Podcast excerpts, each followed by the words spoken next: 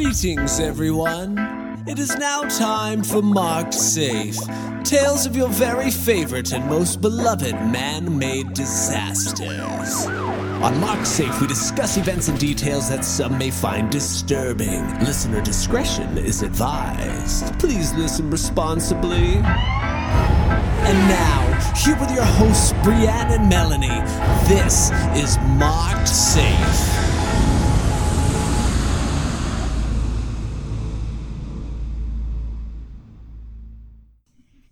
How's that beverage? It's chewy. We are talking about orange juice.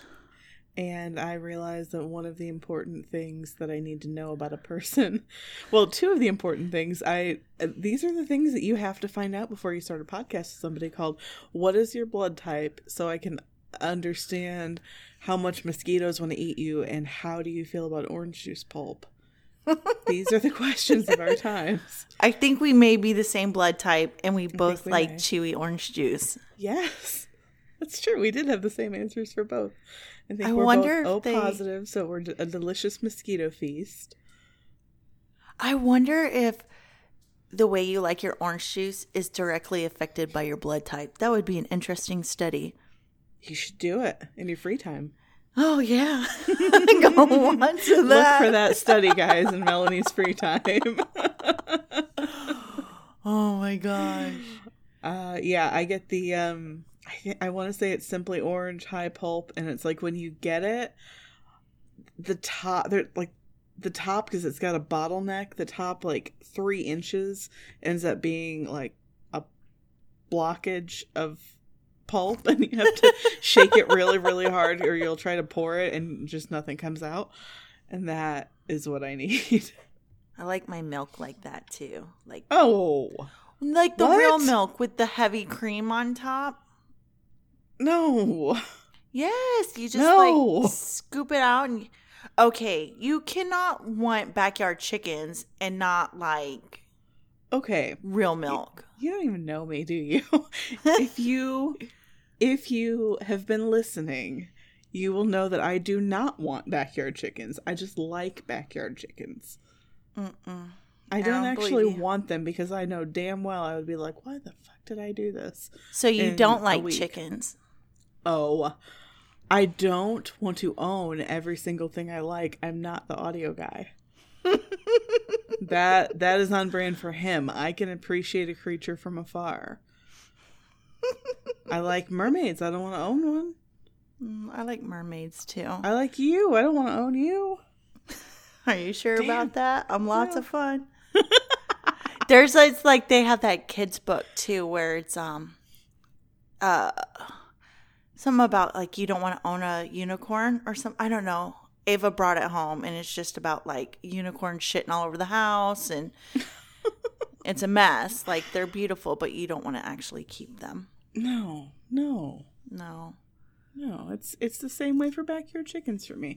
If I had a friend who had a backyard chicken, I would desperately want to visit it. And if if I could touch it, that would be a gift. Um, if I could have its egg, that would be another gift. Um, if I could spend some time in its company, also a gift. But, um, yeah, I don't really realistically want the daily upkeep of a backyard chicken. That's We have- my hot take. We have backyard bunnies. We, our neighbors have front yard bunnies. We've talked about that before. No. Did you see? Um, so I was washing my grill the other day and I was spraying it down with a hose. And then Cody was like, What's that sound? What's that sound?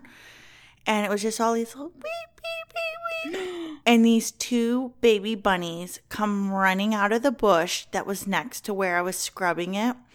And Ava, she's wanted to be a vet like her whole entire life. And she's standing there and she's like, I, uh, this is what I've been preparing for. Oh my god! So we're like trying not to touch them and like we got them herded back into their house. But yeah, I was like totally so- soaking their home. I didn't know. But we were going to mow that afternoon. So it's kind I th- it probably saved them by because now I know that, that they're there and I'm not going to mow there anymore. That's beautiful. Yeah, they're really cute. They're so tiny. Is there a picture? Oh It's yeah. It's come to my attention that I've I've missed a lot of pictures because I've I've had things happening. This you week. have mostly had bad things. I found it. I found the picture. Isn't it cute? Now, if you zoom in, you can see how Oh. tiny it is because look at the water droplets on it. Okay, I'm gonna. The water droplets are like bigger than its eyeball. Oh. They're fresh little babies. Oh. We are full spring. Um, there was two that came out, so I don't I don't know what the deal is. But like an hour before that, we were because we were working on the yard and like cleaning up the grill and doing all this stuff, and I'm like planting some more vegetables, and I was walking to my garden box like an hour before the bunny thing happened, and a snake went between my feet. So we are in like full Louisiana spring yeah and then the kids are jumping on the trampoline and Arya's just like there's a beetle. And Cody's like what the fuck is going on? Like why are all the animals coming out right now? Mm. but but yeah we're we're full spring. Um I actually used one of your quotes the other day. Um well not your quote but a quote from your episode. Um so we have wasps really bad here too in the springtime Yeah. and well yeah you i've shown you pictures of my ass because they sting me a lot but one got in the house okay so i went upstairs to the demon loft to grab some wrapping paper right and i opened the door and a wasp came out so i think there's wasps in my demon loft I mean, I think that's more than a think. Yeah. Well, the ceilings in here are really tall. So, um, Natalie in our mom group was saying a long time ago how her grandma, I think it was her grandma, used to take the vacuum cleaner and just suck up the wasps while they were flying by. And that's how she, it's so fucking smart. It is like the most brilliant hack I've ever been told about anything. My husband's grandmother just grabs them out of the air with her hand. No, no, no, no. Because she's an unnecessarily hardcore old lady from West Virginia. Yeah. So I have Cody on this ladder, right? We pull out the ladder because this thing is like super high. And I'm like sitting there with um like a we call it the whacker dacker. It's one of those elect You got, I thought I could safely and discreetly yawn. and, and then you had to, to whip that out. the whacker dacker. The whacker dacker. So it's like a fly swatter, but it's like the electrical kind. You push a button and go zit zit. Uh, So I have like the handheld vacuum and the whacker dacker, and he's got the real vacuum, and he's on the ladder with the real vacuum. And so I'm just like backup. Like if it comes flying at me, I'm, you know, I can get it. So we get it, it starts moving down, and Cody gets off the ladder for some reason. And I'm like, because he couldn't reach him. So he's like trying to adjust. And I'm like, no, you can reach him now. I was like, get the fuck back on board for Christ's sake. and he was like, what? what Oh does that mean? And I'm like, get it. But we got him. So the vacuum worked. Thanks, Natalie and your grandma. and the whacker dacker. oh, that was, and that was our episode. That was the saga for the ages. That's it. That's all you need. Gosh, I miss you. I haven't really talked to you, so I'm like, I have to tell you all these things that have happened to me this week. Yes, But- it's been it's been tumultuous in my life recently. Um but we're here. We're here. And we're here. We're alive. And uh I have a TikTok saved in my phone that I'm just sending to anyone who asks if I'm doing okay this week. We have one of our little ones going home after a year and a half. And uh, I have a TikTok saved in my phone to send to anybody who asks if I'm all right. And it is Ghost Honey, who is a treasure and a gift to the world. Yes. And yes, I'm I'm glad you're familiar with Ghost Honey. That's that's uh, becoming a factor in my life. um, and somebody asks if he is okay, and he says no. And then he says, Will I be okay by the end of the day? Will I be okay eventually? Probably by the end of the day? No. That's too soon. it's too soon. um, and that is the mood here.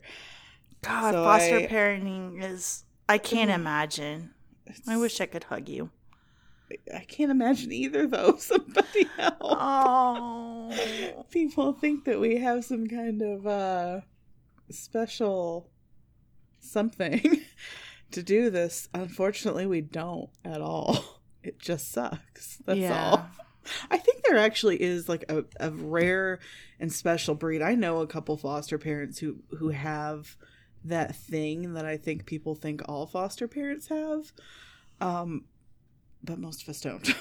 I just So- couldn't imagine like caring for a child for almost two years and then Yeah, I can't either. So I thought for a minute, I was like, maybe I'm going to have to sit this week out.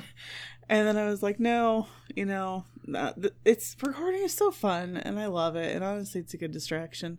And I'm really excited about this episode. And I had it pretty close to done. So I wrapped it up. It's ready to roll. I'm very excited. Um, I'm, I will just put it out there now that this is coming in the next couple of weeks.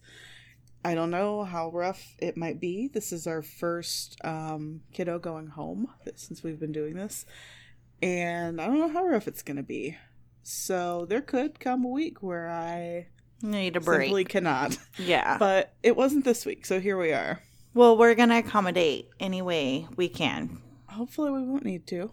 Um, because recording is fun. Therapeutic awesome. a little bit. It is, but research is a lot. It is a freaking lot. Um, so there could come a week in the upcoming month or so if it happens. I'm sorry, everybody, but like I said, it's not happened today. So let's jump into our animal bracket. On that note. Yeah. Okay. So this is our very last because we have a 16 animal bracket. So the way we're going to do it today is the last of the animals. So next week, since we've already kind of gotten the hot takes on all of them, I'm sure she'll add more. Um, we will do the final eight together in all one big swoop. And then the week after that, final four, final two, we'll have our champion, and then we will start um, the cryptid. Cryptid. Blah, I can't even talk. I Can't wait. Oh, it's gonna be so good. Yeah. So we're getting real close to that. So if you have a cryptid that you want to see, let us know. I'm Um, hoping that although they're no longer cryptids, giant pandas make it to the list. Oh my gosh. They used to be cryptids. Did they? Mm-hmm. Mm-hmm. I can't I- believe you don't know that, Melanie. I'm gonna have to tell Ava. Hold on, giant. It's her favorite animal. Cryptid. Watch me find out live on air that I'm full of shit. Uh, yeah, no, Cryptid Chronicles: Ten Beasts That Used to Be Mythical. And hold on, Do they have at it scary though? I don't. I don't think it was scary.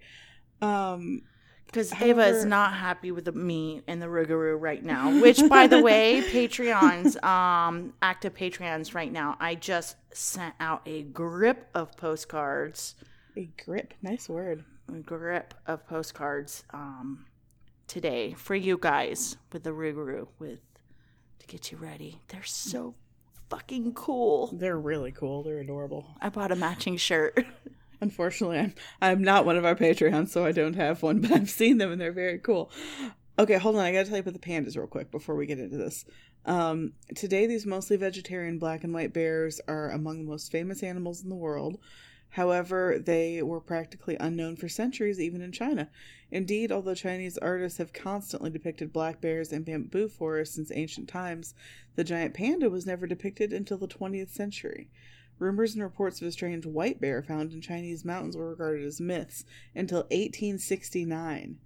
When French missionary Armand David sent the skin of a hunted specimen to Europe, it was only then that pandas were finally accepted by scientists as a real animal.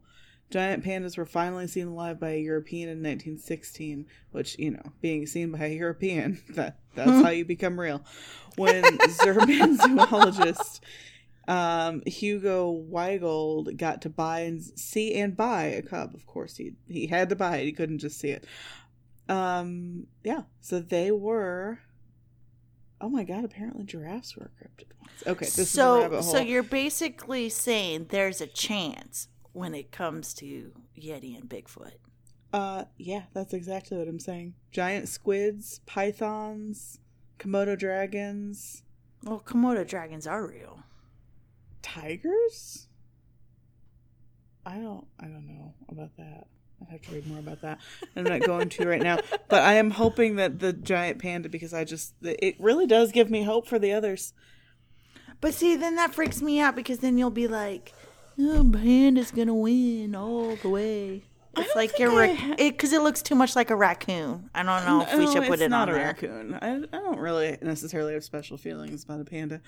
Um, I'll tell you when we get into cryptid if I think of anything that is un unbeatable. I don't think I have anything. I am pretty fond of Nessie, but not, she's not unbeatable. Okay, Okay, right. so this week your animals are, and I like to call these the leftovers, the manatee and the honey badger.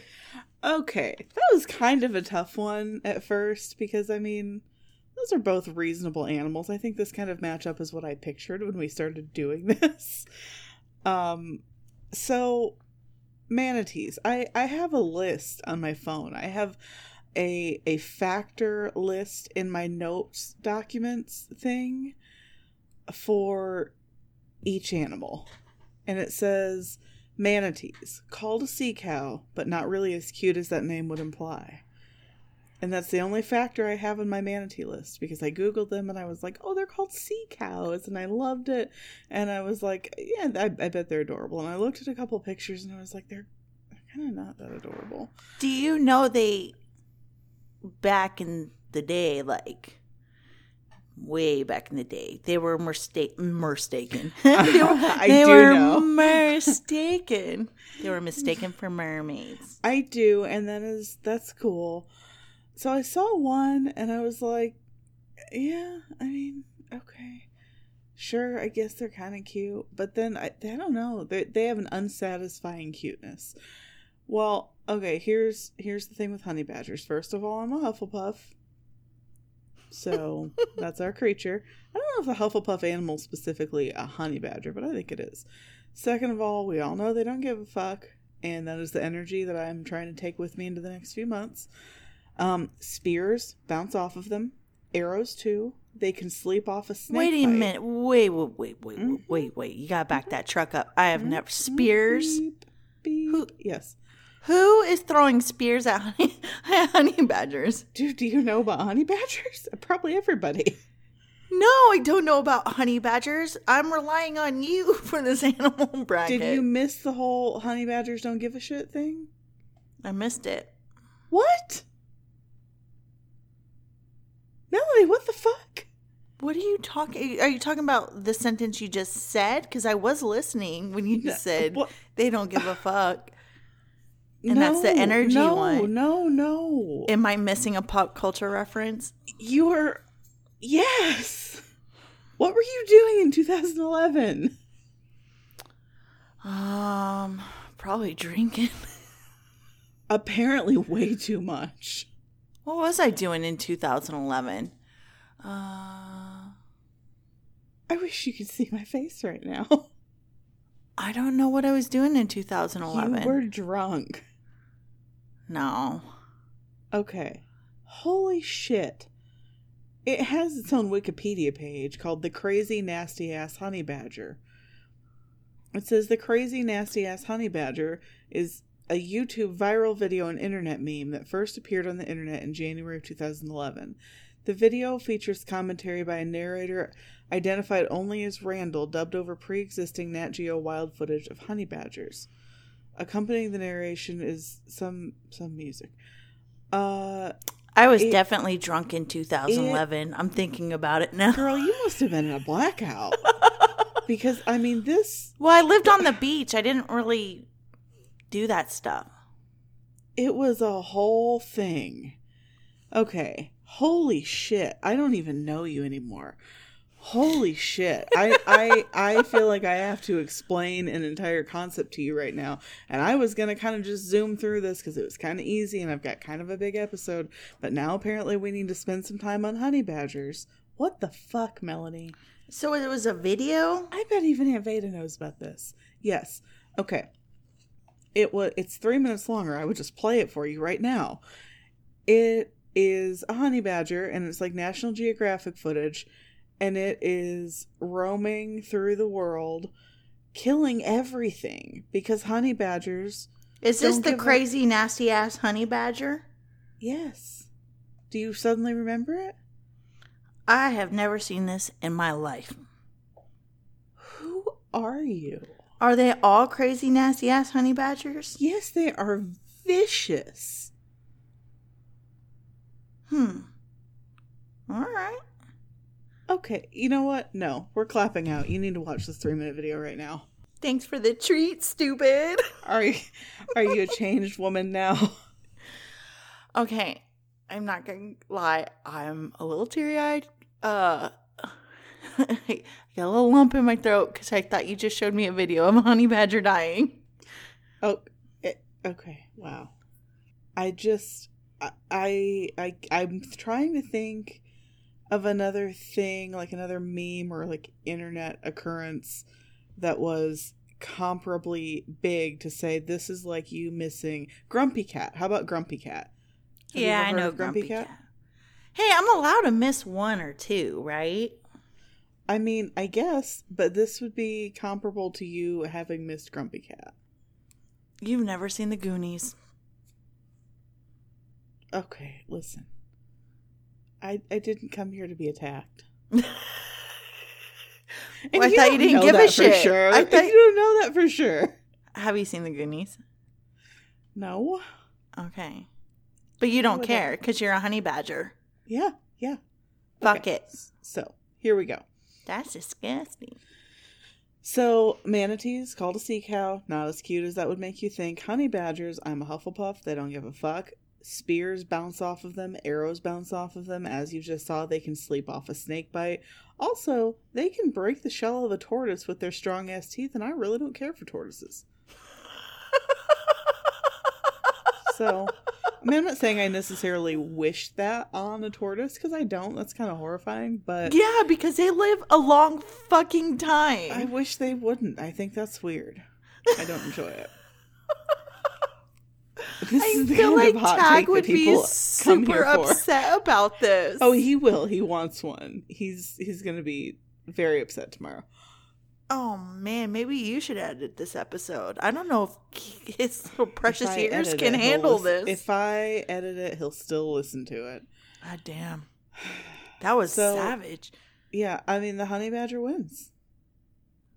Well, And after that video, I'm because I, I, I, like peaceful animals usually, but you know, at this at this moment in my life, it's got to be a honey badger. Hmm, And there we I- go. I dig it. Mm-hmm. Well, are you ready to get into our episode? Let's do it. I sure am. Uh, so we are gonna do part two of Black Heroism. I love it. Last It- episode was so good. It was almost part two and three, but I lost my nerves, so now it's part two. Unless I get you gotta stop this. losing your nerve. I know. People unless I love get halfway through this, and then I realize we're three hours in, and then I'm like, uh, maybe it is going to be a part three. Um, we'll see. It's probably going to be two. So let's jump right into this. When we left off last week, well, my last episode, so two weeks ago, in Answered in the Dark, Osceola had just donated her life's earnings to form a college scholarship fund. And we are going to pick up braiding these stories together like we did last episode. Um, at the end, that kind of falls apart a little because we get into such modern times. They're all kind of on top of each other, but I had fun doing that, so we're going to get back to it. Uh, when she was 62 and running a laundry service, a baby named Alwyn was born 600 miles away in Florida. He graduated high school the year I was born in 1988 and enlisted in the Army straight out of high school, where he would have a long career. He served as an infantryman. Is it inf- infantryman or man? Man, man. It's man, right? Neither one sounds right. It should be infantry person. This is 2021. Ah, but this wasn't 2021. I know. I'm being a dick. Sorry. It's okay. You got some honey badger in your spirit now. But which is it? Infantryman? Infantryman? Infantry person in both the Gulf War and Iraq. He'd been in for 17 years when, because you, you're not helping me with this. You don't do No. you know? I don't. You don't? So you're just going to? Infantryman. Infantryman. They both sound wrong now, don't they? They do. Uh huh. It's Someone probably not even a word. No, it's a word. Just fucking with you. he had been in for 17 years when one evening in October of 2005 would write his name into history. He was with his platoon in Iraq doing a route clearance, which is where a team goes out to establish a certain path as being free of IEDs and safe for travel. But unfortunately, it wasn't safe, which is what they found out when a pressure switch victim activated IED exploded under their Bradley fighting vehicle, which victim activated, what a phrase, Yeah. which um, looks similar to the classic image of a tank, but it's technically by definition not a tank. But if you're picturing a tank, you're basically picturing the right thing. Um, the detonation hit the fuel cell, engulfing the vehicle in flames instantly. Jeez. Fortunately, Alwyn didn't get it too bad in the initial explosion. He was covered with fuel, injured but not terribly. He had been in the gunner's hatch on top and made his way out, then navigated to the burn driver, pulled him out, and put that guy out. He was actively burning. And at this point, Alwyn had a choice. He was more or less safely evacuated. There had been 11 people in the vehicle, 10 soldiers and a translator, including him, and he'd already saved the life of one man, and one other guy had already freed himself. Alwyn's uniform was completely saturated with fuel. That's not good. No, fire was pouring from every opening of the vehicle. It was probably time to cut his losses, but he didn't.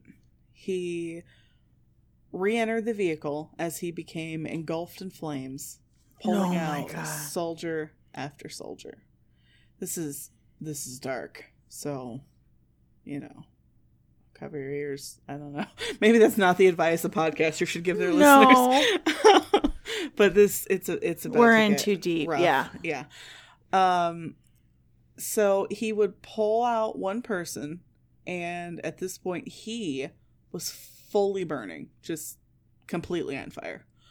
So he would pull out a person, lay the person on the ground, and then go back for another, still burning. He continued to lead his men, like not just pull them out, but just like lead the situation while he was on fire. I don't mean like his sleeve was on fire. I mean he's just He's fucking on, on fire. fire. Yeah. his clothes burned off of him. His body armor burned off of him.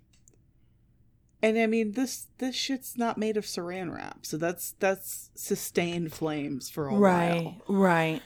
while. Um the first sergeant arrived and took over, evacuating all the men, but Alwyn refused medevac until everyone else had been taken, despite being the most severely injured of the men. The translator was killed. Three men were killed. Six men were saved.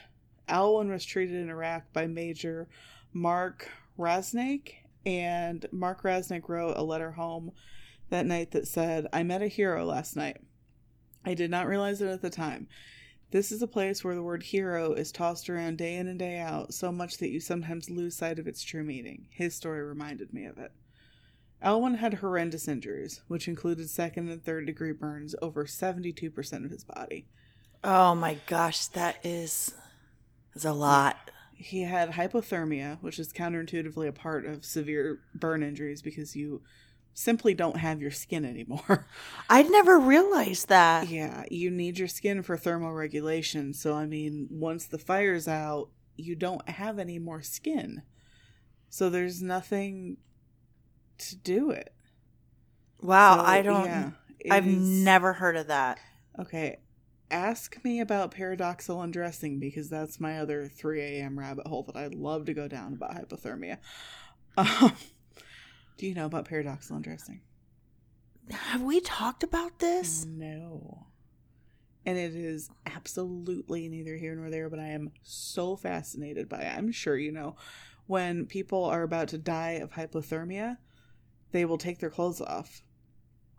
Um, because uh, this is not part of this episode, so I did not just research this, but if I remember correctly, it's that your blood vessels have been, like in your arms and legs and everything, have been constricted to keep all of your blood at your core. Right. But after a while, they become exhausted and collapse. And then all your blood rushes back, and you feel like you're having like a horrible hot flash. So you'll start taking your clothes off because you feel like you're just burning up all of a sudden. And that's, I, I think, pretty much right before you die. And also, terminal burrowing. Have you heard of terminal burrowing? no, but that sounds pretty ominous. Doesn't it? A lot of times when you're about to die of hypothermia, you will like burrow. Like you'll go Like a bunny. Yes, like you'll go under a car or under a bed or like in the bottom shelf of a bookcase or something. So a lot of times people find hypothermia victims and they think they've been murdered because 'Cause they're in the strangest yes, they're in these strange messed up positions, but it's called terminal burrowing. Right before you die, a lot of times you will strip naked and burrow. It's it's a it's a uh, brainstem thing. Strip naked and burrow. I know. So that that's that's like lately my favorite midnight Wikipedia rabbit hole. anyway, that did not happen to Alwyn. Um, but he did have fucked up hypothermia. He was intubated. He had to have incisions made in his limbs so they could swell without the skin ripping. The real kicker about this whole thing is that he when he got out of the vehicle he was fine.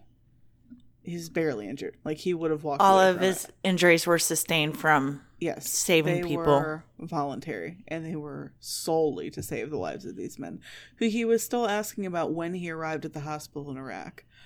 Once he got there he needed to be evacuated to Germany for higher level care but he wasn't stable enough but it had to happen. So he was loaded onto a plane for Germany and he was in the air for 6 hours and the entire time every single breath he took came from a manually squeezed bag. After he got to Germany, after a while, he was sent to Texas for more intensive treatment, but after three weeks, he died of his injuries. Oh shit! You're starting like that. Yeah, yeah. And the, the real dark ones are just like peppered randomly in this episode. So you'll have like a weird little wholesome feel good story that's not really dark at all. And then you'll have somebody having incisions made in his leg so they don't split and then dying. Wow. That, Welcome to my episode. oh, Um, there's a whole big thing after because the army gave him a silver star and they declined to give him the high, higher medal, uh, higher medal, higher honor of a medal of honor, supposedly because he, they quote were not in active combat. what? hmm However, first of all, I think burning to death from a god blessed IED is active combat. Um, but also, plot twist, he actually was because what they didn't realize initially was that the entire time he was burning and rescuing these men, they were taking enemy gunfire all around them. So did they fix it? Well, the Silver Star, hold on, we're getting there. Silver Star is a very high honor, but it's not the actual highest. And almost immediately there were people um, campaigning to have it upgraded. And the doctor who treated him and wrote that letter said, The discussions we had were, you know, if his actions don't deserve the Medal of Honor, we had trouble imagining anything that would. Right. Which, yeah. It's been a years long battle because the time frame for upgrading awards needed to be extended because I think I want to say it was five years. Um, and it had passed at the time they were still trying to do this. But it did finally get extended, and an award ceremony was set for January of this year. But unfortunately, the insurrection at the Capitol made that impossible. And God. he is now set to receive the honor any day. They said it would be in Biden's presidency when hopefully the Capitol won't be getting infiltrated. But I don't think they have announced an official date. Um, and in 2020, Alwyn's 23 year old son Andrew enlisted in the army. Aww. Saying that he wanted to do it to become a man and better his life. And he appears to be currently enlisted as an infantry person. Ah. Oh, yeah. that was that's rough. And fucking oh, that makes me so. Oh, I'm feeling lots of stuff right now. Buckle up. There's more stuff. Oh my god, that whole insurrection just. uh huh. Yeah, that I was. I I got to that too, and it, I was just.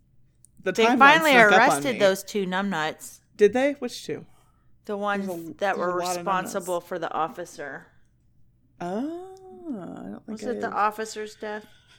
I've kind of been um in a place that I think probably a lot of people are right now where I am relieved to feel like I can take my eyes off of the news cycle for a minute because everything's not in such dire peril right now. Right. Um but I really should be paying more attention right now. Um, so, I, I mean, I could totally be wrong. I was I follow that um that Instagram um page, Homegrown Terrorist, where um have you heard of that? mm-mm, I'm not on Instagram. It's it's awesome. Um, so basically, when all that went down, they were taking pictures and identifying them Ooh. so they could get arrested. It was like a whole thing. I like it. I like Yeah. doxing insurrectionists. Yes. Insurrectionists. Those Um, guys, those numbnuts, you know who I mean. Yeah, so I don't know. I could be wrong on that news thing. I have been wrong many a times, so No. don't quote me on that. Something happened today. Seems about like good that. news.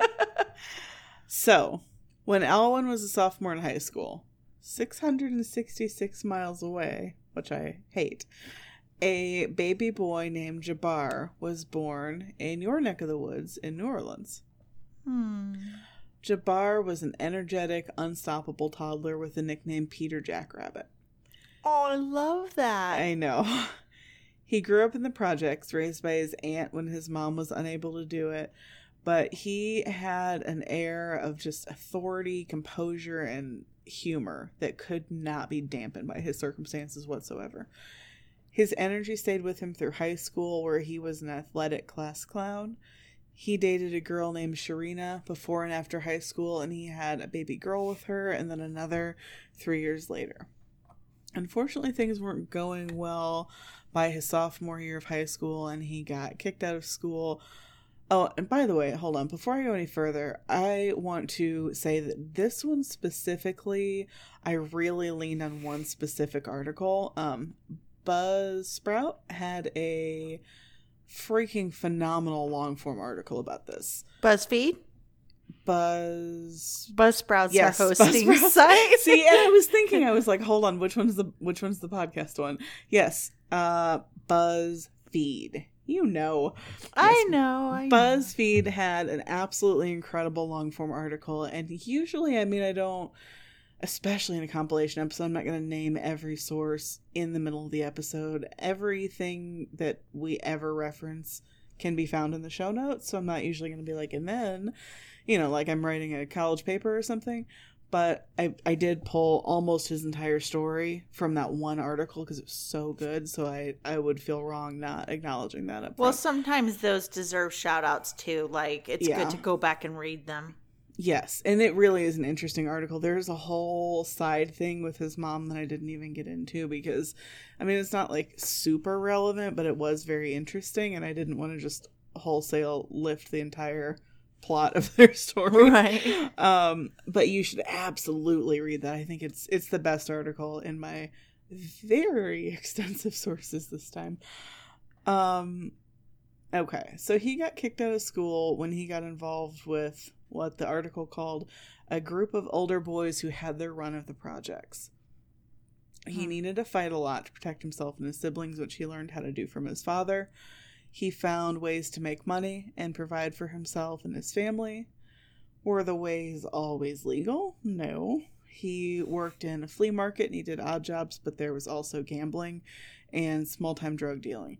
Now, what is small time drug dealing? I don't know. One article called him a kingpin, like 10 articles called him a small time drug dealer. I don't know. That, I don't know. Um, he used a lot of that money to provide for his siblings, buying them anything from food to gifts to new shoes, attending their traveling sports events, and taking them out to dinner. His siblings, even the ones who were only a couple years younger than him, flat out saw him as a father. Right. And everyone in his neighborhood saw him as a leader and a caretaker with this natural authority. So that was his life in 2005. And I don't think I need to remind anybody what 2005 in New Orleans meant. Right.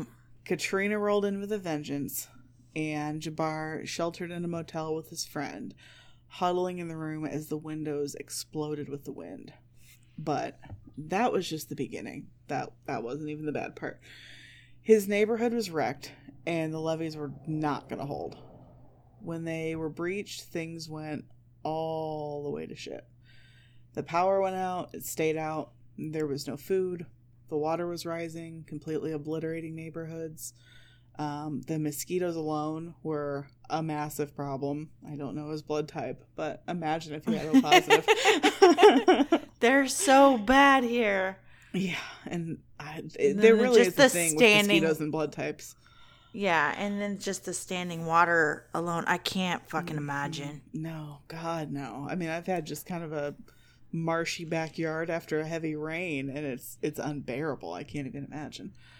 We get those Um, trucks too. Uh, you'll we'll probably wind up recording one of those here soon because they should be starting their route soon. They had these. The, oh, the trucks that come by to spray the mosquitoes, and it's super fucking loud. It's just all like! Oh and it's God. real scary if you don't know what's going on. So, mosquitoes, not good. People needed their prescriptions, they had no way to get them. Apartments were sweltering with no power. Everybody's toilets were filled with waste. A lot of people were honestly just waiting to die. A lot of people had evacuated, but a lot more didn't have any way to do that. They, I mean, were they going to stay home and ride it out in their sturdy brick buildings, or were they going to set out on foot in a hurricane, completely exposed? if you didn't have a car, I mean, which is the safer bet?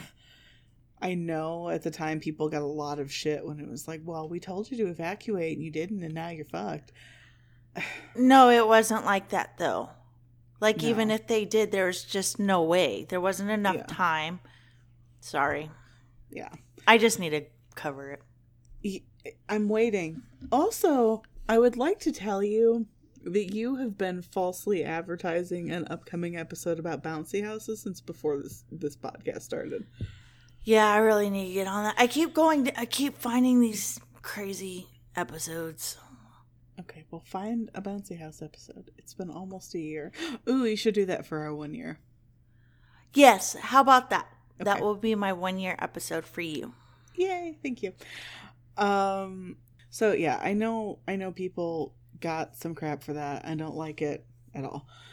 Um so some people were still there basically waiting to die and Jabbar and his crew tried to find a vehicle to escape, but there were just like a lot of moving parts in that plan from gas to functionality and it just kind of fell through. But staying put meant death. And this next part is so interesting to me because Jabbar and some friends saw a school bus passing. Now, if that were me, this is why I'm not on any list like this.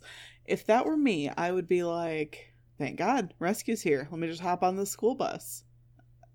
But that's not what happened. They did see the school bus as a good thing, but not in that way. Jabbar flagged it down to ask where the driver had gotten the bus. What? Right? Like, is that not some out of the box thinking? That's fucking smart as shit. Yes. So they asked, the bus driver answered, and then they made their way the 2.1 miles, presumably on foot, to the place that the driver had indicated. And they found a barn full of school buses in disrepair with numbered keys, but they tried key after key and none of them started. Until one did. And that one was fully gassed up and ready to roll. So, Jabbar hopped in, and in his own words, he learned how to drive it, quote, right then and there. Oh my god, I love this so much. right? much. Now, if you've absorbed anything about what kind of guy he was to his siblings and family, it should not surprise you that instead of booking it for higher ground, which I think a lot of people would have, the sooner to find food and shelter for himself, he made a beeline for his flooded neighborhood, pulled up, and said, Let's go. School buses can normally hold 48 adults, but people were sick, desperate, and ready to go. 60 people immediately boarded Jabbar's commandeered bus with their belongings, and they were ready to leave when the police showed up. Party poopers that they are. Uh, Jabbar had been in all sorts of trouble with the law recently, and he was well known to the cops, so he bolted, but not before handing somebody else the keys so the residents could still be taken to safety just by someone else. The police ordered everybody off the bus, but Jabbar's mother. This is the whole thing with his mom that I'm not even getting into. There's a whole subplot with her. Um, but please don't take this sentence to mean that she doesn't suck because she's the worst. But his mother talked to them and basically said, Look, he's gotten us this far. He's shown he can do this. These people are going to die. If you don't let him get them out, you're just going to have to do it. So they let Jabbar come back, gave him back the keys, and told him, Get on the bus and don't stop. I don't fucking understand. it's so vomit. There's a lot of there's a lot of cops in this story. Um, everybody piled back on, even more people than before, and the mood on the bus was elated. It was slap happy, it sounds like. But it was not going to be an easy path to safety. Probably because of, like, you know, Debris. nature. Yeah, no, because of the police. Um, on the interstate, they encountered a police barricade and a group of cops detaining some other people who had tried to escape. Why are we detaining people during a natural disaster? Super gross Mississippi flood vibes. But he waited till they were distracted, and Jabbar carefully passed it by and just kept moving. maybe toward Texas, maybe not. And the bus was packed to the gills. And Jabbar had taken personal responsibility for the people on it, making pit stops to buy people food, water, and diapers for their babies, to the tune of more than a grand of his own money oh. many of the people were injured ill. They just i mean they weren't doing well. Like this they were not in a good place mentally emotionally physically. But still like even though he is personally like shepherding these people and paying for things out of pocket he still kept taking on more refugees as he passed them on the road. Eventually mm. finding out that the astrodome was being used to house refugees now, Jabbar got his people there hours before FEMA got anyone there, and the people at the Astrodome tried to turn them away because they were only taking evacuees from the Superdome. But they did end up taking them. And I hate this. Jabbar's story blew up for a while, and unfortunately, after that, he had several more run ins with the law right after his renegade bus rescue and wound up catching a long sentence around 2010. I think he may still be in, but I'm not completely sure. I'm not going to dwell on this. I'm not going to dwell on the previous or subsequent encounters with the law anyone had, even though if you look up things about like two people on this list, that is a lot of the coverage you'll find. I'm not going to for three reasons. One, the media does enough of that. It's it's been done. Two, that's not what this episode is about. And three, if there's a newspaper write up about a black man or anybody, but this is particularly insidious with people of color, but I mean it's honestly it's true of anybody. But if there's a newspaper write up about a black man being arrested for selling drugs, like does the article does it also provide a rundown of every good deed he ever did and the fact that he's a good dad and a talented artist and he always takes his cart back to the cart corral? No. No. So until that happens, let's just stop pretending we're trying to be well rounded when we sandwich like every good thing done by a black person with every bad thing they've ever done before or after. I never understood that. It's so fucking weird to it's, me. It's gross. And I mean, that's not even getting into the fact that saying, well, then he, he had an encounter with the law doesn't necessarily mean what it would have us think it means because we're not even scratching the surface of systematic racism and the prison industrial complex. So we've never had the kind of listener so far other than maybe Jerry, but like if we ever get bigger in the future and somebody listens to this and wants to come at me with, "Well, he's a criminal and you're leaving out the bad things he's done." Fuck off. and come back to me when every mention of the bad things someone does comes with a disclaimer about the good things. We're gonna honey badger your ass. Yeah. Oh, actually, I forgot. We already actually do that for straight white college boys with promising futures and impressive lacrosse careers. Mm. So we're gonna we're gonna extend that treatment, and we're not we're not doing it. I'm not doing it. I I don't want to minimize it because some of these people, you know, eventually did things that were not great, and people were affected by it, and that's unfortunate. But I do not like the way this is covered in the media. I think it's shitty. I think it's racist.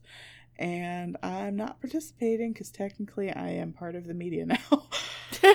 so I'm not doing yeah, it. I guess we are, huh? Yeah, it's weird.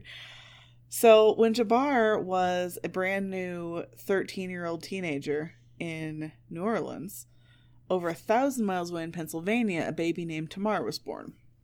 We don't know too terribly much about his upbringing, but we do know that by the summer he was 15, he was a pretty regular kid. He was into skateboarding and biking. He was helpful enough to move a couch for his neighbor, which is way more helpful than I am. And then he was hanging out with his friend Chris, expecting a normal July afternoon. But something happened to change that. They found out that a little girl named Jocelyn had been abducted while playing in her yard, right in their neighborhood. And he wasn't about it. If she had just been abducted right there in their own area, like how far could they really be at this point? So Right. Tamara rounded up some friends and they went out on their bike searching.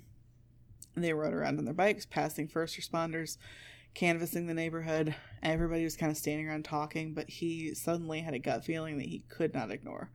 So him and his friend Chris split off from the rest of the people and biked a little ways. And that is when Tamara saw something that was not right, which was a car driving weird, turning down side streets that it really didn't seem to have any business being on, and seeming like it was avoiding areas with police.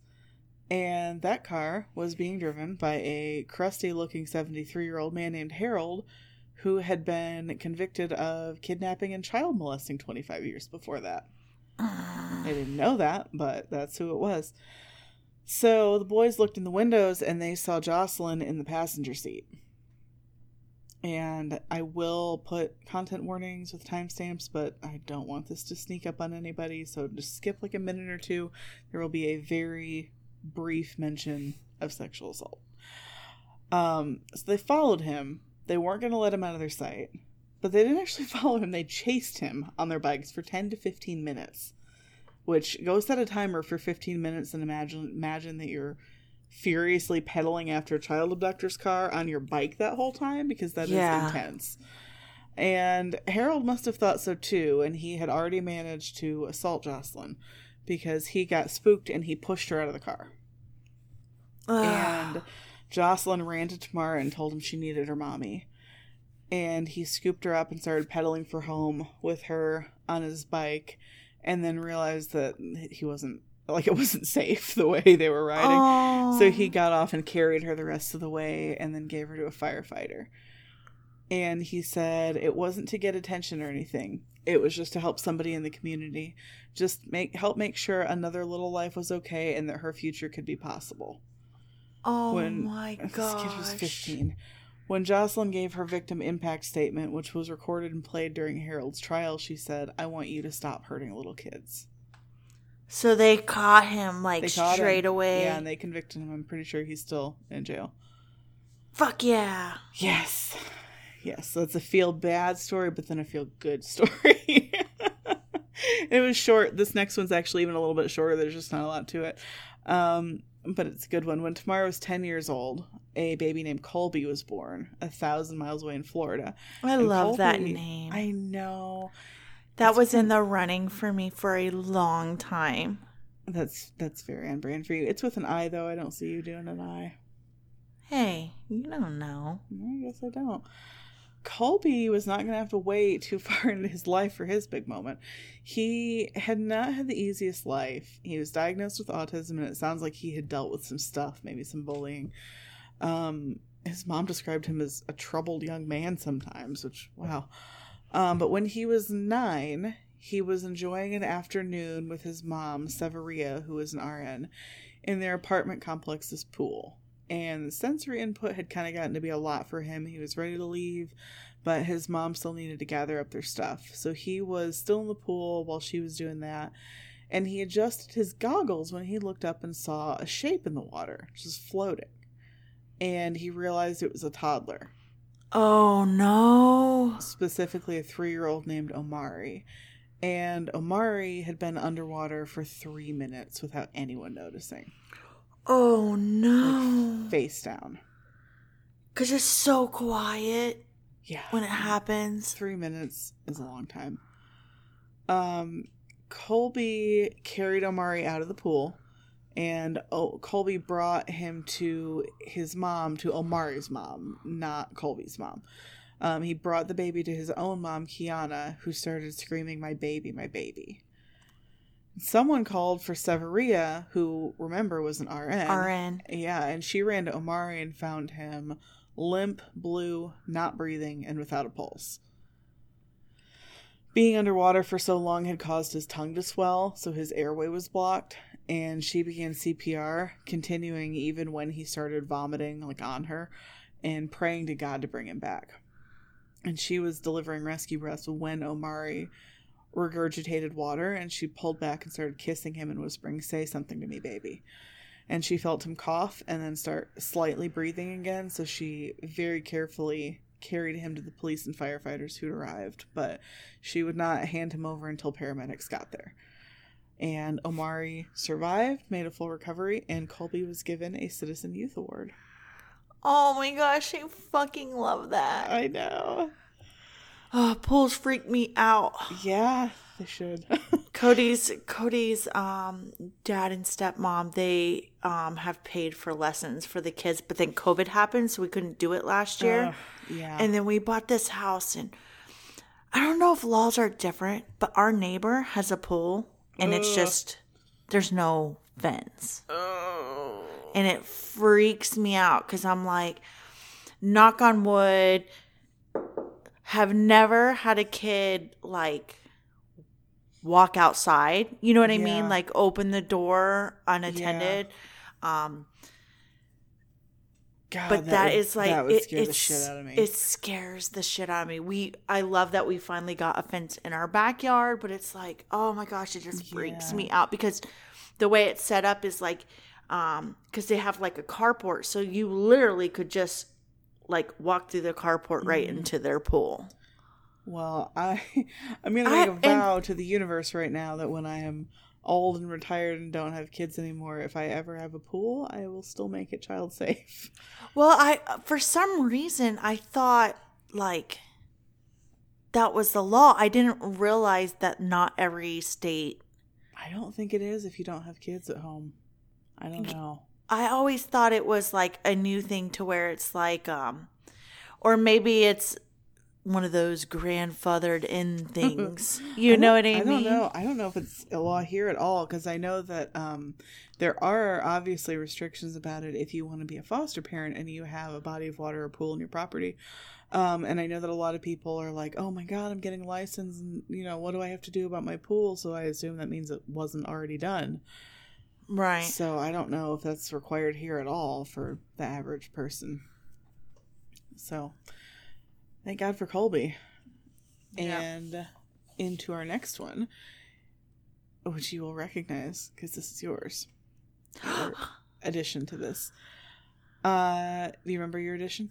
I do, I do. I'm really excited about it's this. really good. It's a really good one. Um, years before Colby was even born, back when Jabbar was still coming into the world in the New Orleans projects, another baby boy was born, and this one was named Jonathan. He grew up, he became a printer repairman, he had three kids and a partner named Crystal.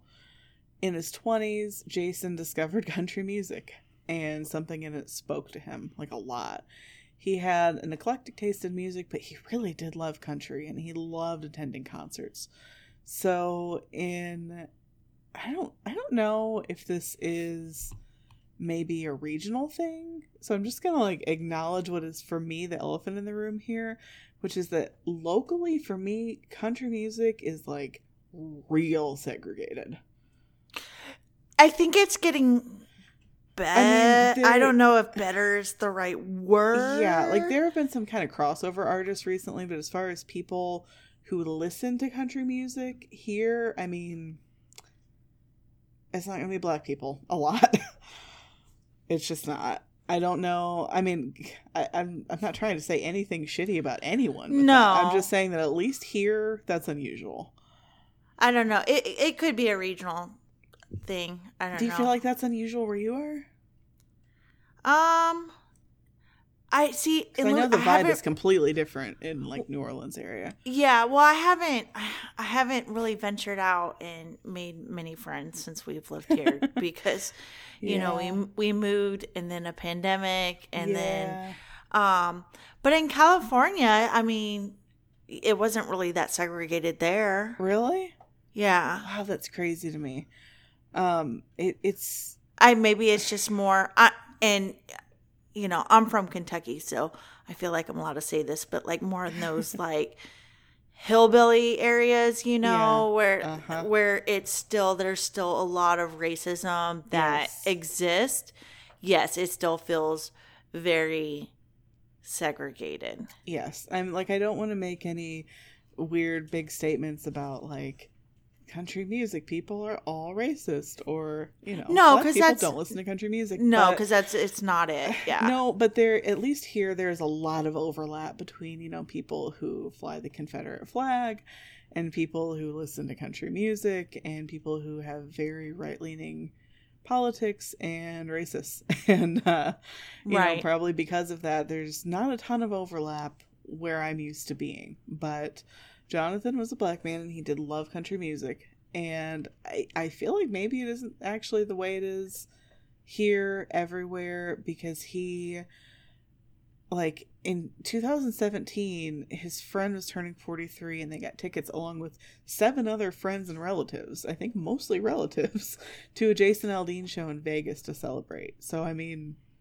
we've got at least nine people here all going to a jason aldean concert so it can't be that rare like here i feel like that would just be so unusual but maybe Right. not there um, it was a nighttime show. Everybody was in an awesome mood, singing along to the songs, moving closer to the stage. I feel like all of that was like real problematic, but I just so don't mean it to be.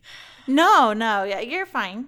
um, so they're singing, they're moving closer to the stage, and then they hear some fireworks start up, but they were not fireworks, as you have probably figured out.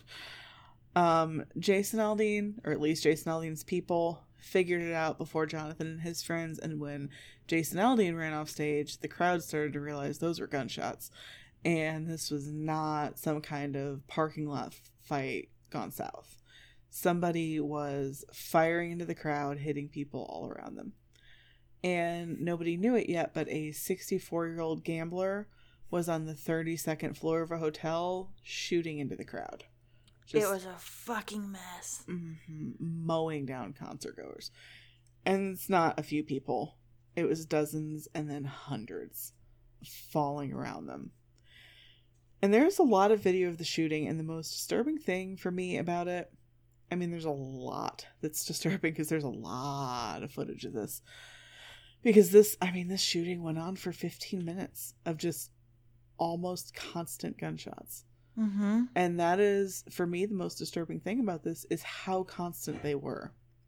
Because They thought were- it was multiple people Uh huh. for a while. Th- yeah. There were We 20 moved. We moved right after this, so that's why it's like Yeah, it feels yeah. like yesterday. You know. they went through the shooter went through 24 guns and 22 of them were fully or semi-automatic and the sound was just endless for an unbelievably long time um, jonathan's group was told to link hands and run and they did at first but this is kind of where that split happens where it's supposed to be fight or flight and you can't fight an invisible shooter and I mean, you really have to remember that we know what was going on now, but no one else did. And it was just shots were coming from somewhere and Right. hitting hundreds of people. But you can't fight somebody that you can't see, so there's nothing to fight.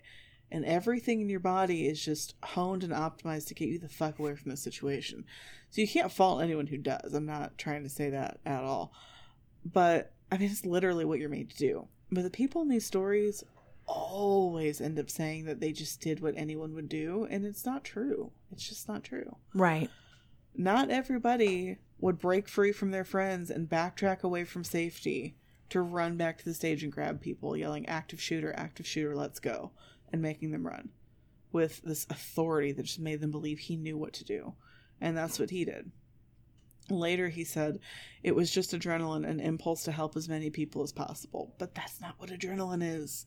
Right. That's not what adrenaline does. Adrenaline is not an impulse to help people. Adrenaline triggers the fight or flight response, and this Right. is neither. Right. This is really neither. He, I mean, I don't doubt that he had an adrenaline burst, but this wasn't a function of it.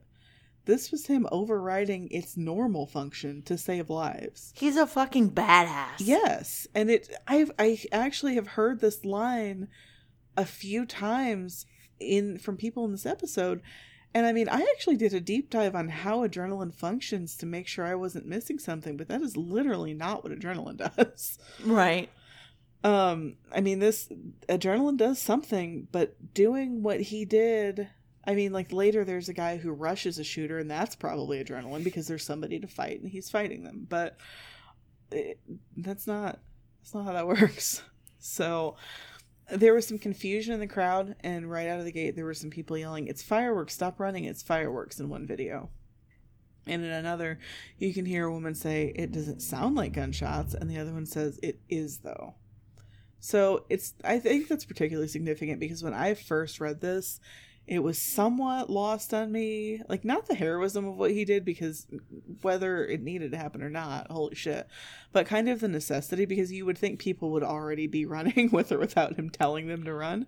Right. Um, so, you know, it when you- was super messy. it, yes, it was super messy, super confusing. You watch videos and it's real weird because there'll be like packs of people kind of running together, but then other just huge parts of the crowd just kind of standing there. Yeah, because it's it's Vegas, so there is fireworks and there's tons of stuff going on all the time. So Yeah. Well, it's just the videos are really strange. So when I when I first read this, and I feel like God, I'm always saying things that make me sound like such a jerk. I don't. I'm. I'm not really. Um, but when I first read it, it was like there's a shooter firing into the crowd.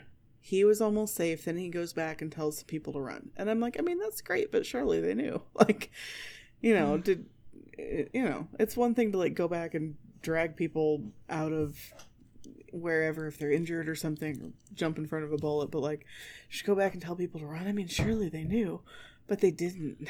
That's the Yeah. thing. they didn't. There are so many videos where it's like you hear people debating whether it's gunshots, and then you'll hear someone saying, There's bodies laying on the ground. And somebody else is like, But it sounds like fireworks. And they're like, Look, there's bodies on the, the ground. shock. Yeah. Um so it, it, with that being the vibe, somebody going back and authoritatively telling people to run is a whole different thing. Right. Completely different thing. Um and that is when he got hit. He got hit in the neck and the arm, but he didn't stop. He kept moving through the crowd, pulling people to safety as blood poured down his chest and soaked his clothes. An off duty cop named Tommy saw him and knew it was not good. He got Jonathan, he packed his gunshot wounds with a shirt, and then he plugged them with his own fingers as Jonathan faded from consciousness and told Tommy he didn't want to die. And Tommy flagged down a truck. The truck drove him to the hospital, and Tommy stayed with him the entire time. He had been hit in the neck and the arm, and the doctors were not able to remove the bullet from his neck. It's like at the base, Mm-hmm. and he still lives with it there. He also had a bruised lung, a cracked rib, and a broken collarbone. And I mean, he didn't stop until he was losing consciousness. Yeah. He recovered well and he went viral when he was discharged from the hospital. And um, they they attributed over 30 people saved to him. because of him, yeah. Uh-huh, just because of him. Um so he he kind of went viral when he left, and Tommy the cop saw a picture of him online and realized that he had lived. When he drove Jonathan to the hospital, he was barely able to stay awake, and he was positive he he wouldn't have survived. And they connected after that, and they formed a lasting friendship. Jonathan still calls Tommy his brother, and he says he never left his side. But Tommy also saw that as standard behavior, and he said, Through this tragedy, I remember nobody suffered alone. When people were dying and there was somebody there holding their hands or holding them in their arms, comforting them. When people had injuries, no matter how severe it was, people were trying to get them to safety. Nobody suffered alone. And there's that's actually really striking also in the pictures from this. There are a lot of people who are injured or maybe dead, I don't know, laying in like open spaces like in a, a field or the floor and there will be somebody just laying with them. Right. I feel like I saw this a lot more in this set of pictures than I have, you know, most similar things. So he life after the shooting, I mean, it will not come as a surprise. It was not easy. He was received as a hero. There was nothing problematic about him or no no backlash or anything which you, in 2017 to now you can't assume. Um, he was definitely received as a hero. A Vietnam veteran, I love this, actually mailed him his own Purple Heart. I didn't know that. Yeah. He sent him the one he earned. Oh my goodness. Yeah. And a seventh grader sent him a letter with Romans 8:18 on it, which says, "The pain you've been feeling can't compare to the joy that's coming," which um, Jonathan wanted to get tattooed near where his wristband had been.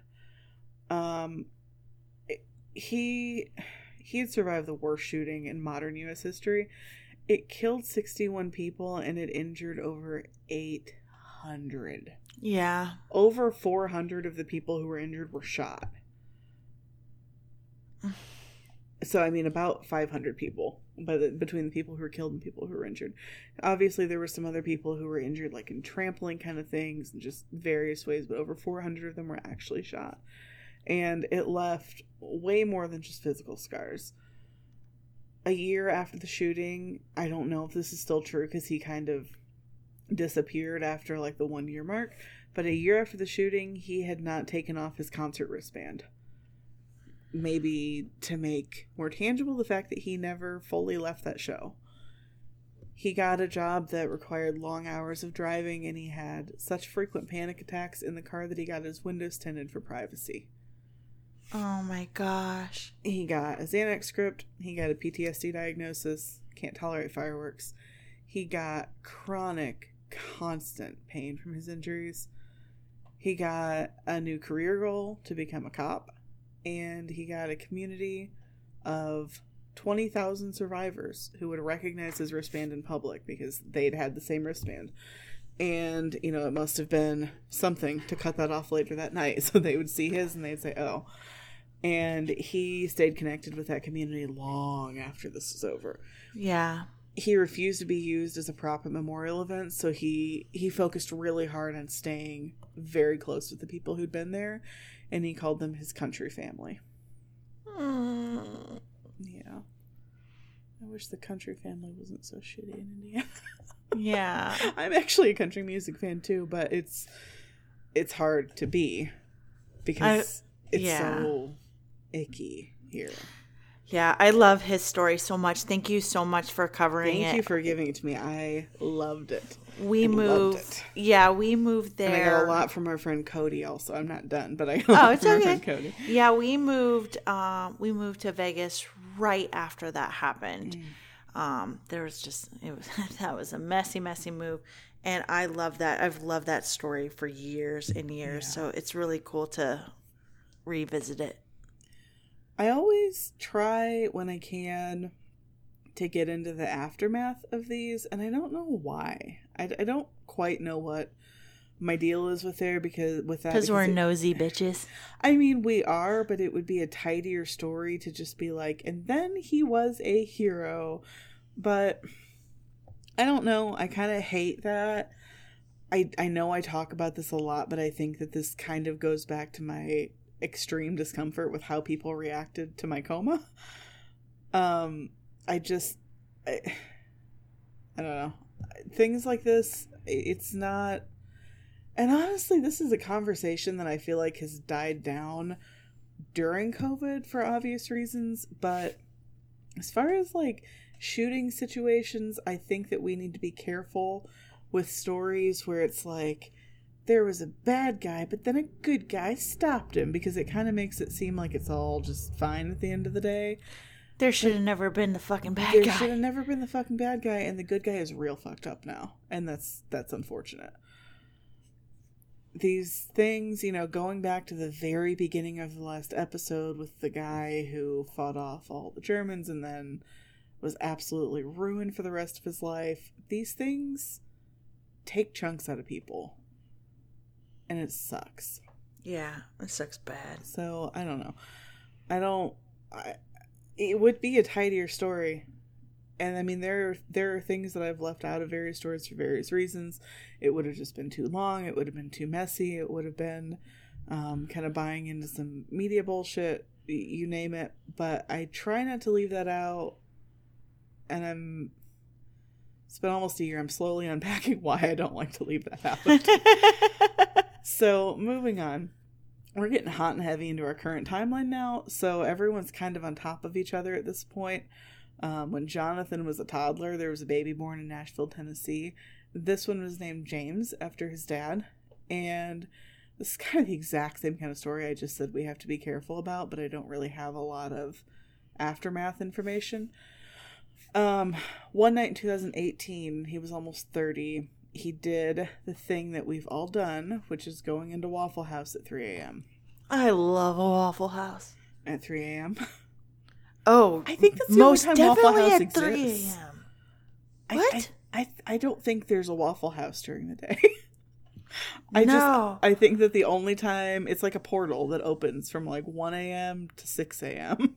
God, it sounds so good. Some scattered, covered, smothered, chunked. Okay, well, calm down. Maybe this story will help you. I As is doubt it. I do too. I really do too. As is prone to happening in Waffle Houses at 3 a.m., shit went crazy. this is a very Waffle House at 3 a.m. story. Um, a dude named Travis came in, naked except for a jacket, with an AR 15, and he opened fire in the restaurant. Which is weird because that happened at a Denny's, like exactly where I grew up, and it was like immediately where I lived when it actually See, happened. I was gonna say like shit goes down in Denny's, not Waffle House. Okay, Now I'm I- just I confused. would argue that it's it's a lot of pancake houses between one and six a.m. I don't actually think that our Denny shooting was in the night, but we did have like a very similar Denny shooting in our state um, when I was a kid. Anyway, so dude comes in. He is naked except for a jacket. He's got an AR-15 and he opens fire in the restaurant. Immediately, eight people were hit. Four of them were dead, which is the problem with military grade weapons for civilians. But that's none of my business until it is. Eight people were hit. Four of them were dead. Do you like my songs? love your songs. Probably no one else does. Um, Travis shot at James. He missed, and then James ducked into the bathroom, which was Waffle House. So I mean, kind of out of the frying pan into the fire there. right. Uh, Travis continued firing. Have you been in a Waffle House bathroom? Oh yeah, It's the dark part of the portal. Yeah, it's Yeah. the armpit. Yeah, it's the it's the taint. It's the- let's be honest. Um, Travis continued firing, and then from the bathroom, James heard him stop to reload, and he saw his moment.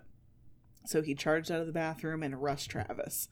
He grabbed the searing hot rifle with his bare hands, burned himself, burned his hand and arm, and had to get like medical treatment for it. Threw it across the restroom, charged Travis again, and forced him out the door. And Travis ran into the night, wound up captured and arrested four days later, despite being some dude running into the night naked. Oh, Jesus Christ. Um, as usual, James said he was not a hero. He said he just wanted to stay alive. When interviewers asked him, you're going to love this. When interviewers asked him if he had combat training, which he didn't, he was an electrician, he said, I just fight my daughter every night so I can put her to bed. Oh my goodness. I love that. I don't know how old she was. There was a picture from around this time, and she looked maybe three or four. Oh my gosh, that is like the most adorable. Relatable. So relatable. yeah, but Chadwick Boseman, the actor, I may be saying that wrong, disagreed that he was just a regular guy. And when he won the Best Superhero Award at the MTV Movie Awards, James had been invited, and Chadwick said, Receiving an award for playing a superhero is amazing, but it's even greater to acknowledge the heroes that we have in real life. So I just wanted to acknowledge somebody that's here today. James Shaw Jr., where are you? Stand. If you don't know James Shaw Jr., he fought off a gunman in, te- in Tennessee at a Waffle House. He saved lives. Come up here. When James got on stage, Chadwick gave him the award and said, This is going to live at your house. Oh. Yeah. Can we just talk about how wonderful Chadwick Boseman is as well? I mean, was. I know, but Yeah. it's really sad. And I believe at this point, he, um, when that happened, I think that he was living with a secret cancer diagnosis that he had not right. announced yet. So, okay, the next one is short and weird. Very short, very weird. I'm bothered. I'm short it. and weird. How tall are you? Five two. God, you're five eight in my head. you really, truly, you're a tall person to me. You have very tall person energy, and I'm you have a tall person face. I'm just really disturbed. I think about this a lot. Um, so when James was an adolescent in Tennessee, another little baby hero was born a thousand miles away in Connecticut or maybe New York. I don't know. This one was named Justin. Situation takes place in Connecticut, but I think I read that he actually lived in Brooklyn. So They're all kind of like yeah, there. yeah, over there. I, I'm from the Midwest. It's all it's all just a blob. You're gonna get some. Eh, Connecticut's gonna sue you. I mean, how many people can there be in Connecticut to sue me? I don't I don't care. So when James was 18, he left his house in Waterbury to walk to a Walgreens when he saw some fucked up shit. It was an SUV driving past with a woman and three kids inside, and the SUV was on fire. what? Okay. I scoured the internet and I could not solve this mystery. He says people were honking at her to tell her her car was on fire. And he was screaming, Stop the car, your car is on fire. And that the woman was driving erratically. So, how did she not know her car was on fire? I'm not trying to victim blame. I just need to know. Because, like, is that a thing that can happen? Is that a thing I need to add to my daily anxiety bingo board? Is my car on fire? Uh, if she didn't know, why was she driving erratically? Right. I was so frustrated by this that I almost didn't. Okay, so she was driving erratically And while her because her car was on fire, or Well, but she didn't. Everyone makes it sound like they were notifying her that her car was on fire. Okay, here's my theory. Please, Have you ever driven a car while it's on fire? have you? Pretty close. I. What the fuck, Melanie? Long story. Anyway, so there's lots of smoke. So she's probably driving erratically because of the smoke. Maybe she didn't see the fire. You know what I mean? Sure. Maybe it was just the smoke Maybe and she's she driving thought it was erratically smoke and was because messing up her driving, but she didn't know. Plot twist: you were actually on fire. right. Maybe it was just I like mean, a That's a more satisfactory, ex- yeah, more satisfactory explanation than anything I found. So if she didn't know, I don't know, but he, I- almost didn't include this because it bothered me so much, but he deserves to be on the list. So he didn't know if this car was about to explode. He thought it was, but he chased it down. He finally reached it, got it to stop, and the handle was hot to the touch, but he got it open. And he pulls out the mom, and then he yelled for the oldest child, which is a nine year old, to unbuckle her siblings who were four and one. And as soon as he pulled the last child out, the entire SUV was swallowed by flames. it happens fast. Uh-huh. And the police gave him a challenge coin, which kind of sounds like bullshit, but he received it wearing a Rugrats hoodie, which is all my 90s heart ever needed. I adore that. that. That needs to be like our our main picture for this because it, it thrills me so much. This is the Melanie um pop culture where you got me. I never watched old. that. I never watched 'cause. Rugrats. I think it probably would have been like five or so years before, your, well, after your time. I don't think it was because I was old. I think it was because I was didn't have Nickelodeon. Isn't that what it was on? Since that's your your excuse for things, but I guess that would be synonymous with old. In my twenties and my thirties, I had a really good time. You know. Now So, I have. Now I'm straight and narrow. Sometimes. uh, Yeah, yeah. uh, I've had some conversations with you that call that into question. So we're nearing the end. Our next hero was born decades before Justin in 1970, and his name was Patrick, and he lived in the UK. He grew up with a single mom. He got into a little bit of trouble as a teenager, but for his mom's sake, he stopped. And then as a young adult, he connected with his dad. He went into IT and then later in life became a sports coach. By the time our story happened, Patrick was a dad and a granddad, and his deal was that he wanted to safeguard young Black Lives Matter protesters when things were really heating up last summer. So he and four friends decided that he needed to attend a protest in London just in case. And he said, We knew how aggressive it could be. We knew we had to be there to protect vulnerable Black Lives Matter protesters and protect our black boys from harm. And this was not a whim or an impulse for him. He and his friends had specifically formed a group they called Arc Security because they were like super jacked fitness guys with martial arts training. So they created this group to protect protesters. And they headed to the protest in London. One of Patrick's four buddies said, The five of us are all capable guys. When you are someone who's capable in that way of protecting yourself and others, there's a kind of awareness you have every time you step out of your house. On that Saturday, most of the people there were not capable, untrained. It filled me with confidence to be with those other four guys that I was with the right guys, people with a sense of control and responsibility. Which is, as you'll see, very true. This round of everything had started with the murder of George Floyd, and the BLM protests got real intense, and some right wing people started counter protesting. Things continued to escalate. Somebody knocked over a statue of a slave trader, and then a bunch of white dudes started banding together saying they wanted to protect historic monuments. But while they were there protesting this, one of them peed on a statue of a cop who was killed in a terrorist attack. Oh. It seems to me that a lot of these men were basically um, aging football hooligans. And I'm not just saying that, like, they literally were. And it seems that they have just transferred that energy to shit political takes and protests. Right.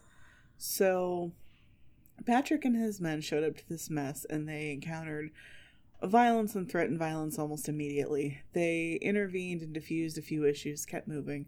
Then things started ugly. They stayed ugly as the day continued. It just, it was really bad, really bad. Um, and then a fight started, and a 55 year old white, white right wing retired cop named Bryn went down in the fray. A mob formed around him and they were punching him while he was down, curled up in the fetal position. I am not 100% clear on what he did that led to this. So, I mean, given what I know about how this protest was going, there were a lot of racial slurs being screamed. Um, it wasn't good, and I think that I can probably make some safe inferences that uh, this was not a random attack, but to be fair, I don't know that. So the police were not intervening, they were just watching. And some of the cops were even filming it. And Patrick and Bryn were not at all on the same side. But Patrick had not come here to watch a man be beaten to death. And later he would say, just because somebody's up to no good doesn't mean you have to kill them. So he moved over to Bryn. His four capable friends formed a circle around him, and Patrick threw him over his shoulder in a fireman's carry and carried him to the police, dodging punches as he walked and saving Bryn's life. The image immediately became very iconic. He ended up writing a book with a poet called Everyone, Everyone versus Racism. And he has said that he couldn't stomach watching this guy be killed, but honestly, I love his explanation of why he saved Bryn because I think that the narrative that these counter protesters can kind of just threaten people and hurt people and scream abuse at people and it's all whatever but then this guy is just so altruistic.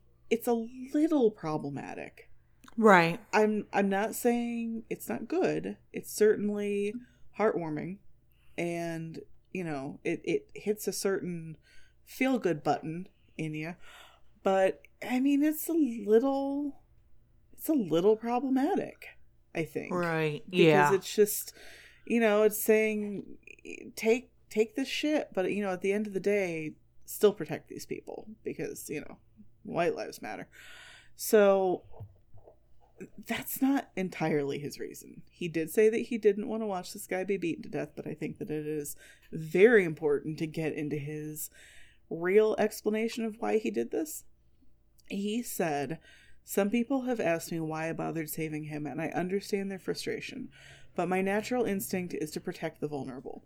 If that man had died, the whole Black Lives Matter movement would have been torpedoed. Young Yep. black men would have gone to prison and had their lives ruined. I wasn't just protecting that guy, I was protecting us. At another time, he said, one of the reasons we were there was to protect and oversee and stop the young people from doing things they may regret.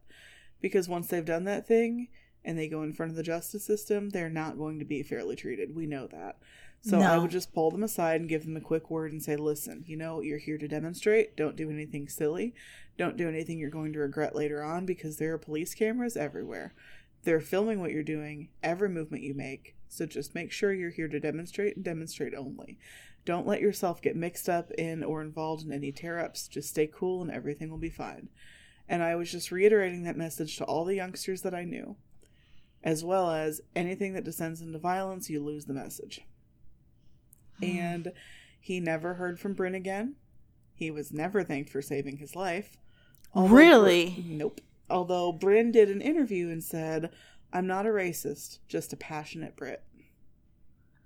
Ugh, I hate the I'm not a racist argument. It's it was probably followed by I have a black friend. Mm. So yeah, I mean I that is a messier narrative than the one that that story would have you think on the surface. Right. Um it has very uh you're wrong about the podcast vibes, I think. And I love that podcast. I do. Oh my god, I do too. But I think that it's really important because I just I'm concerned about this whole oh look they saved a white guy's life narrative when he had a reason and that reason was perfectly fucking noble. right. And it does not need to be about helping white people for it to be noble and important and heroic. mm-hmm. So, and finally, you ready to wrap this up? No, I am actually not because these have been my favorite episodes. Well, okay. I think you'll like. I think you'll like our closer here. In December of 2020, Barry Allen was thirsty. So he, you know where this is. You know what this is? Go ahead. Okay. So he did what anyone would do. And he walked into his friendly local Circle K in Ohio for a cold, refreshing twisted tea. Number two reveal after the Oceaneer Club. Unfortunately for everyone, a little white dude was already there and was already hurling the N word at two black employees who were clearly uncomfortable but couldn't do anything because they were working. So Barry, Which fuck that. I'm so tired of this shit. Can we change the customer is always right bullshit? Absolutely. I used to work at Target. The customer customer's almost always wrong. I try to remember that when I go into Target, which is I'm wrong. I'm, wrong. I have a lifelong humility. You just you just walk in with your head your head I'm lowered. sorry. You're like I'm sorry. I'm one of them now, and I'm sorry. so Barry got his drink, and he hoped that this particular member of the general public would leave, but he didn't. And unfortunately for that little white dude, he continued to run his mouth in line. And Barry, this guy was drunk as a skunk. Barry asked him to quit with the N word. I don't think he really had any interest in tangling with him beyond that. He just. I feel like the patience that Barry had. Oh my god. I watched this thing a million times. It like is super. I wanted to knock him the fuck out immediately. So, All right, go ahead. Sorry. Barry, that this part isn't on video, but in the beginning, apparently, what happened was that he just asked this guy to knock it off the N word, and this guy starts screaming at him, and he says, "Fuck your mama." But unfortunately, Barry's mother had died two years ago, and in fact, the anniversary of her death was coming up the day after Christmas, and it was not the right, it was not the right line for him. He failed to read the room. He said, Mm. I'm not trying to disrespect you. I'm going to say N word all day, every day, while getting in his face and yelling, Where are you from, N word? Where the fuck you from? You're a clown, N word. And finally, he says, Smack me! Smack me! and Barry dropped his tea, I think on accident initially. And then when he bent down to get it, this this guy starts kicking at him, just like one quick kick, but that was enough. Barry grabbed his twisted tea, stood up, wound up his twisted tea, and whammed this guy right in the face. I mean, it was the most satisfying moment ever caught on film. How many times did you watch that? I today alone probably 15. It's so good. So old boy came up swinging, but he was tiny compared to Barry, and Barry easily got him to the ground and delivered about five good punches and yelled, "Call me another fucking n word. I don't give a fuck," and hauled him to his feet and held him in a headlock for a minute before letting him go.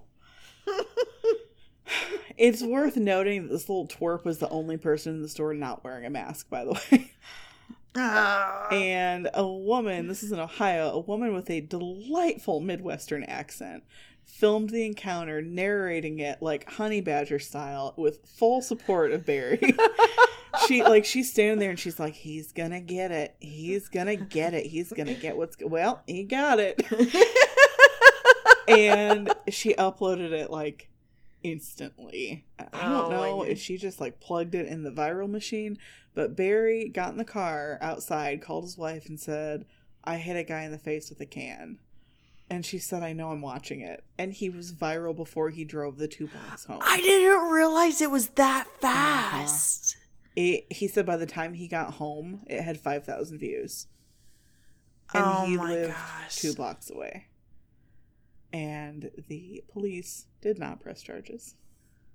For once, they did something right. Yep, like I told you, good, bad, and indifferent cops in this one. Oh my god, the memes that came from that. I I really I didn't end up wanting to mess with copyright and making the audio guy's job harder, but I really wanted to like splice in like a and then a hero comes along line from the Mariah Carey song in here at this in this one. so just imagine that. Oh my gosh, that one's so good. And that's it. Brienne, I that was enjoyed that so much. amazing. Oh, That, was so amazing. so, you want to do disaster relief?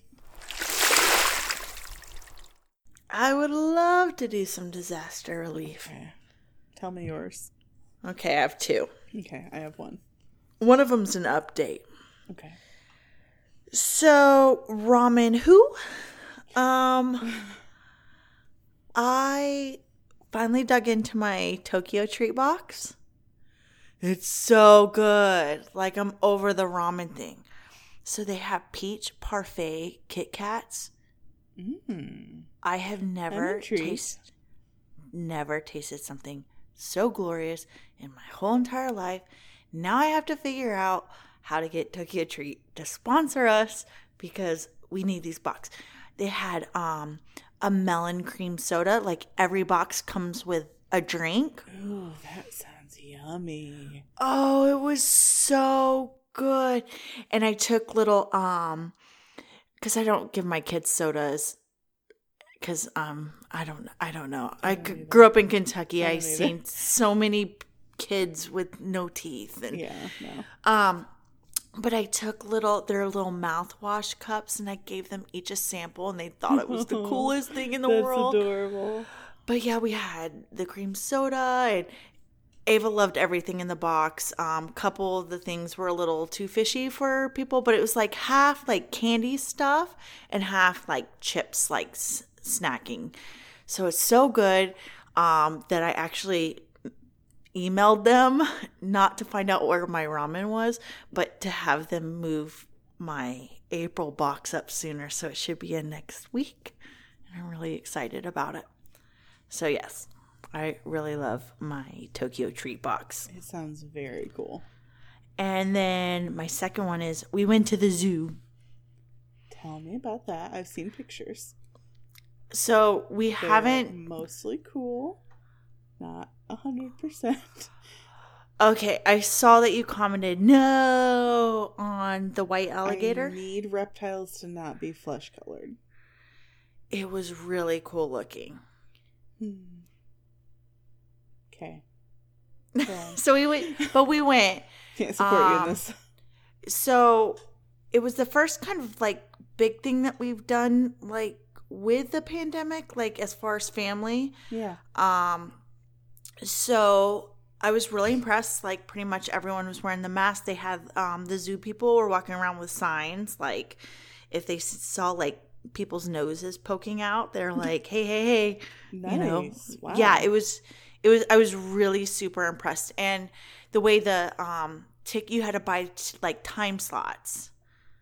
So I I don't think know. that's how ours is doing it too. We are planning a zoo trip for like a week or two from now, and I, I think it's the same with the time slots. Yeah, so somebody in Ava's class was telling her that they saw a river otter like around here. They did not And- know what they were going to start. And she has been like obsessed. And so we look on the internet, we do YouTube, like check out but it's just not the same. You know what I mean?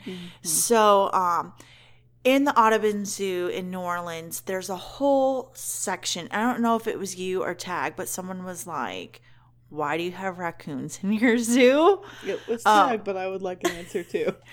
Okay, so there's a whole um swamp, like a Louisiana Louisiana swamp section in our zoo. It's fucking cool. Like it's like all the Louisiana like the alligators, um the river otters, that that white alligator. There's even like um uh the swamp cemetery, like Oh. they did a they like a cemetery exhibit in there. It's so fucking cool. I love this zoo. Um but yeah, Ava got to see the river otters and she like cried.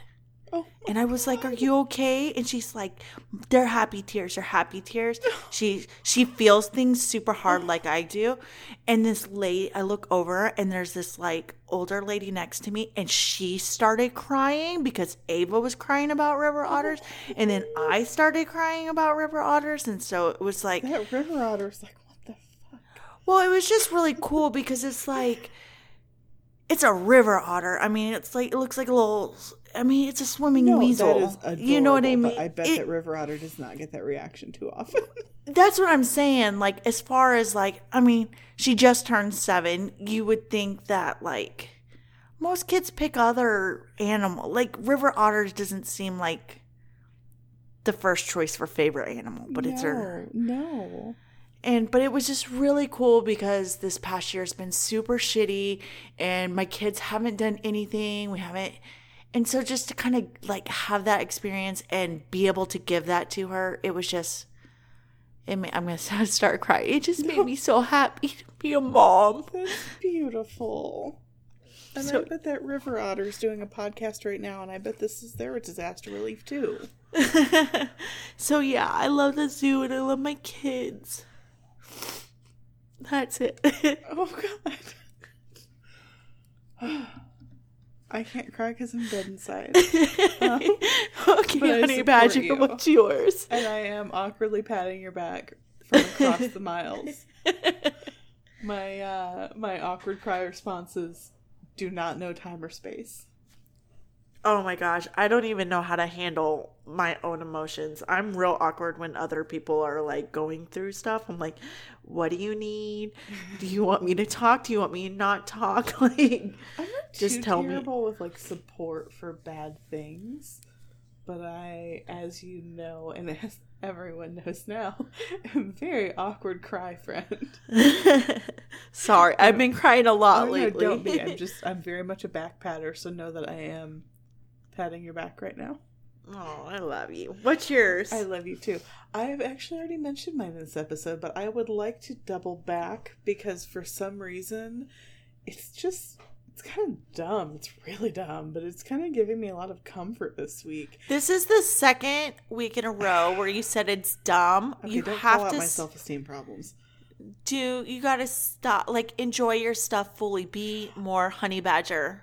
It's not dumb. You I love it. I do enjoy it fully, and I love it fully, but I can't quite explain why I'm finding it comforting at this moment in my life. But I am, and it is Ghost Honey on TikTok. He's so soothing and gentle, and he, He is- has such chaotic good energy. I posted the Dave video that he did with the koalas. Oh god, I Oh. guess I have also mentioned his videos. Oh my god, two two episodes in a row. Ghost Honey and low self esteem. so good. We'll post his other one too, but oh, his voice is so soothing. He reminds me of one of my girlfriends, like just his mannerisms. Mm. I don't know. I just want to like. I could hang out with him all day I long. know, I know. And he's so beautiful. Gorgeous. I don't mean this in like a creepy fetishizing way at all because I it just I don't because I'm not necessarily creepy like that and he's also not really like my type at all. But I just love to look at him. yeah, Just- I he's just want to look at him. yeah, he's beautiful. And did you know he's tall? He looks tall. I don't think he looks tall. He no, he looks tall. I don't. I'm telling so. you. I I completely disagree. I think you're just backwards with this whole tall I- face I mean, thing. Objectively, I must be because I, these are facts, and I do not perceive them that way. In my mind, he's actually quite short, but he's actually quite tall. And did you also know he recently did a cameo on Morbid? What? Uh huh. He was on a recent episode of Morbid, so there's hope for us. Oh, he just we need to just whore him out to all the podcasts. like, please Just come. us. Just Do you us. like disasters? No, just us. Um, yeah, so tag it. Maybe he'll want to come on our podcast. Yeah, no, he was on um, Morbid just, I don't know, in the last couple months talking about the black eyed children. oh, I hate the black-eyed children. I love the black eyed children. I never knew what the black-eyed children was until you brought it up in the mom group. Remember that? No, not at all. What did I say? I'm pretty sure it was you that was like, "Hey, have we discussed black-eyed children before? And if not, can we?" I'm pretty sure it was you. I really don't think it was. Oh, somebody did, and then I looked it up, and now, yeah, nope, don't like it. Yeah, I don't know. Maybe it was me. Um, but yeah, I don't know. I just I'm at there's a meme that I read recently that said uh something like literally just sitting in my bed right now with the anxiety levels of someone being hunted for sport. And that is also a mood lately. Uh-huh. Um, it is 99% of just a product of dealing with DCS as a foster parent. It is much more stressful than probably anyone realizes when you think about foster care and foster parenting and what the hard part is, it may not be what you think. There's a Right. hard part, but it may be a different one than you're thinking. Um, and I have had very high anxiety levels lately, and for some reason, Ghost Honey's lovely, soothing voice and um, implicit understanding that nothing is all right, but maybe one day it will be, is getting me through. Well, I think it's wonderful. So if that's your problem, maybe it'll get you through. I love your love. Which for what? Oh, Ghost for your disaster, yes. That's good. All right, well, let's wrap it up. Well, I love this episode. Thank you very much for including my recommendation to it. Means a lot. Thank you for giving it to me, and thank you for our friend Cody Rose who consulted with me on some suggestions when this was still in the planning stage. She is so uh, wonderful. She is. She does a lot of emotional labor as far as educating white people about things. yeah. Um, and yeah, I I have asked her a couple things about, you know, just that's a little bit problematic on its own, but I I try to make sure that I'm being cognizant of emotional labor and not tokenizing. But she's been very open and educational with people, so I have touched base with her a couple times with things in the podcast, and she's been invaluable. Yes. 1000%. Yes. All right. Good. All right. Sweet dreams or no dreams.